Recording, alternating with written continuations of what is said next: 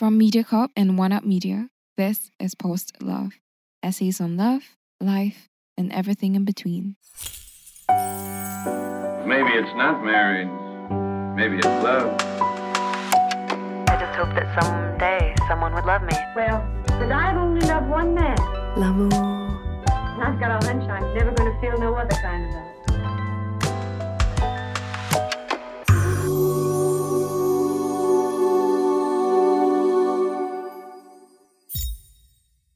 I fell in love with him.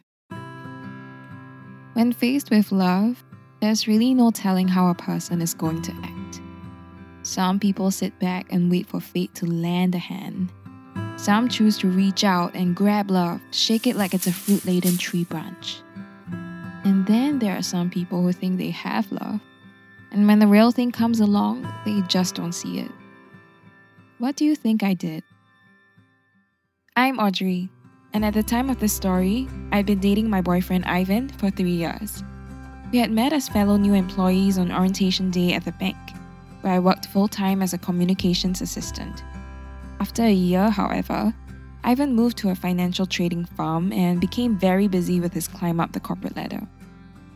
Meanwhile, for a change of pace, I decided to take courses part time, thinking I could work toward a business degree. I looked forward to learning something new. The second degree would also help upgrade my career. Now, Ivan wasn't crazy about the idea of me taking this course and being around other people, or rather, other men. He especially wasn't crazy about the notion of me taking classes in business. Subtext more men. But I told him to stop worrying. Relax, I told him. It's just school. But Ivan saw my going back to school as a delay tactic to evade his plan for us. Work, save, start a family. I knew I wasn't ready for that yet.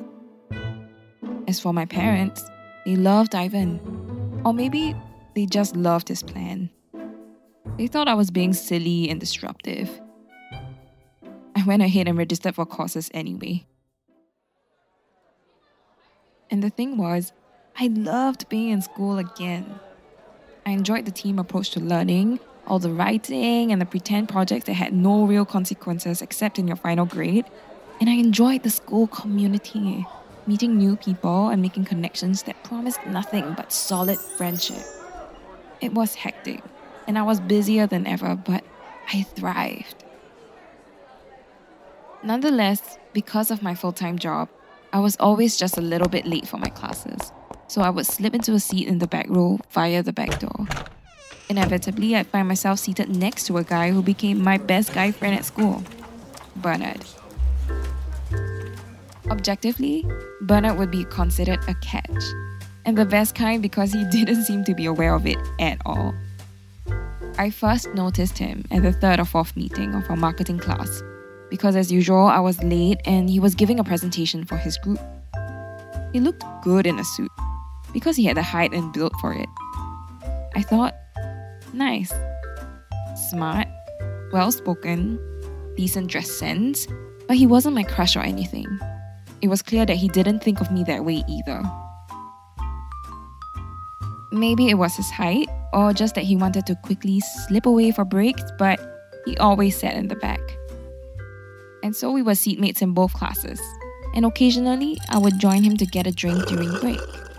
Most of the time, however, I didn't, and I would just stay in the classroom and catch up. Every now and then, he'd bring me a drink or something to eat, but not always. And we were friends. It was clear because he treated me like a bro. He talked to me about his crushes. He told me about his last relationship and why it failed. He pointed out women who were his type, and I would say, So why not go for it? Bernard shook his head. No. No relationships, he said. Not till I finish my MBA. A girlfriend would be too much of a distraction. And that I understood completely. The other reason I knew we were nothing more than friends, he never complimented me. Mostly, he just teased me and sometimes jokingly insulted me. He'd point out a pimple and say, What's that, Audrey? Didn't you get enough sleep? And when I clumsily tripped or dropped my things, He laughed at me. When I furrowed my eyebrows trying to understand a marketing plan or pouted because I was mad at the professor, he'd say, Don't do that to your face. Ivan might break up with you, and then where will you be? Bernard didn't treat me like a girl. He treated me like a friend, and he made me laugh all the time. He even met Ivan, a few times actually, when Ivan came to pick me up from class. They found out they knew the same people in army, and even had mutual friends. Ivan also found out that I lived along Bernard's way home, which I didn't even know. So after that, when Ivan could not pick me up due to work, Bernard would drop me off on his way home. Naturally, we started studying together, and we both got great grades. His only just slightly higher than mine. The following semester, I signed up for another two classes, and Bernard was in those as well. I felt entirely comfortable, almost as though Bernard was one of my oldest friends. I felt I could tell him anything, and sometimes I did. I told him my embarrassing secret that I didn't even tell Ivan. That a network scout had asked if I wanted to be on a Netflix reality TV show Singapore Social. Production, take one. Action! Of course, I said no. Bernard didn't believe me until I showed him the email asking me to show up for auditions. In turn, he confided that he found one of our other friends, Penny, gorgeous, but that he didn't want me to ask her to have a drink with us after school. No relationships until I finish, remember? He said. And you're 100% certain that if she has a drink with you, she'll fall in love with you? I said snarkily. No, not sure at all, Bernard shrugged. But there's always a chance, so why take the risk? He came into the house once, so I could pass him my set of hardbound Harry Potter books. I'd been given the entire set, but never read them, so they were practically brand new. His were falling apart, he said, so I told him he could have mine. I sure didn't care about them. He called me crazy for never having read them. That's when he met my parents and made a tremendous impression. After he left, my mother commented, Well, he's a nice looking fellow, so respectful. Does he have a girlfriend? Nope, I replied. He has no time. At the end of second semester, things changed at work, and I was promoted and given more responsibility. I decided I could not go on taking courses and still do a good job at my office. Ivan was more than happy, but Bernard said that four courses would be a waste and I should at least finish a second year and get the degree. I said I would have to think about it. Bernard said I shouldn't let my boyfriend or my boss ever get in the way of my goals in life. I shrugged.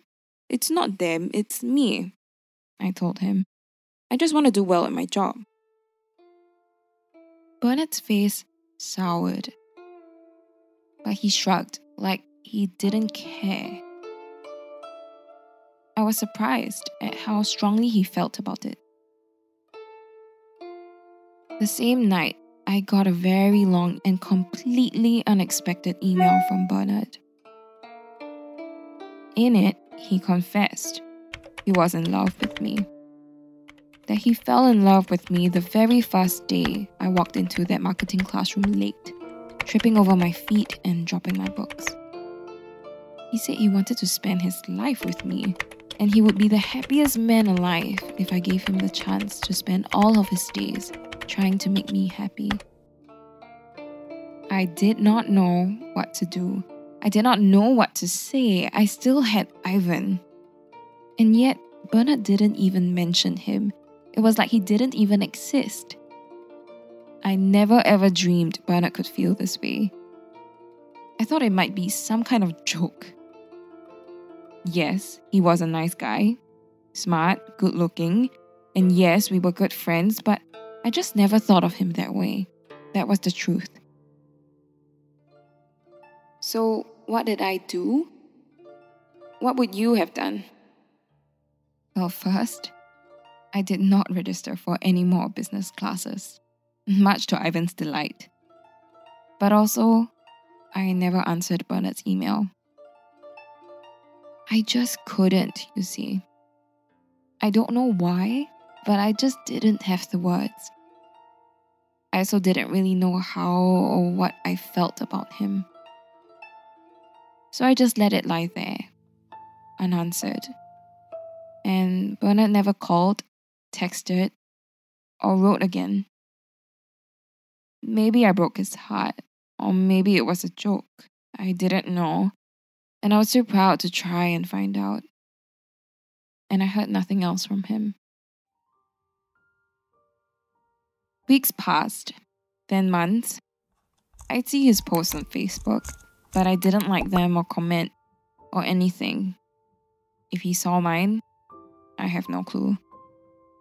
Every now and then I thought, well, maybe he has a girlfriend now, someone who loves him and cares for him.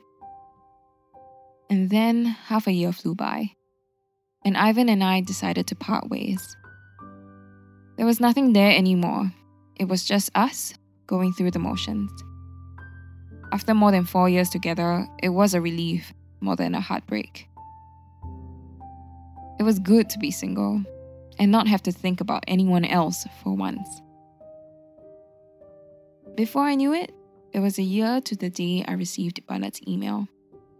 We had not spoken or seen each other face to face since then. I saw on Facebook that he had completed his MBA, and so I messaged him. Congratulations, I typed out the line. Now you can have a relationship with Penny. But I deleted it. That would be too much. I found myself feeling a little down after that, a little lonely. I didn't miss Ivan. I missed my friendship with Bernard. I missed his company. I thought to myself, maybe I'll call him and invite him to something. I looked at the movie showing and saw that the latest Harry Potter film was out. He wouldn't be able to say no to that, would he? Before I could think twice, I texted him. Want to see the Harry Potter movie with me? Tonight? Cathay, 8 pm? Two seconds later, my phone vibrated. It was Bernard. His first text in a full year. My heart turned over. Sure, I'll pick you up. He was picking me up. I made extra effort preparing for him, not quite sure why. Was I falling in love with Bernard? What if he had a girlfriend now and this was just bros going to catch a movie? And when we saw each other, we fell into talking just like old times. We saw the movie. He offered me his jacket because the cinema was too cold. I had bought the tickets, so he bought the popcorn, the soda, and the candy I liked. We didn't talk about the email at all. And during the movie, he reached for my hand. It felt warm and familiar, the sense of comfort I didn't know I had been craving all along. We went out again, and sometimes three times a week dinners, lunches, more movies, a dance performance at the Esplanade because he remembered I loved ballet. And then Bernard asked me to be his girlfriend. And when I said yes, he leaned in and kissed me. What can I say? It was worth the wait. We're married now, and we still go out on dates and still laugh and tease each other, no matter how busy we both are. And we just found out we're expecting it just goes to show that it's possible not to know what true love looks like, nor what can come from a business class, an email, or a Harry Potter movie. Thank you for tuning in to this episode of Post Love, brought to you by MediaCorp and produced by One Up Media. If you would like to share some feedback or share your own stories, drop us an email. Our email is found in the description. This episode is produced by Yeo Guang Jin Audio engineering by Ethan Sam. Voiced by Gloria and script by Noelle. Special thanks to executive producer Danny Cordy from MediaCorp. We hope to see you again soon in the next episode of Post Love.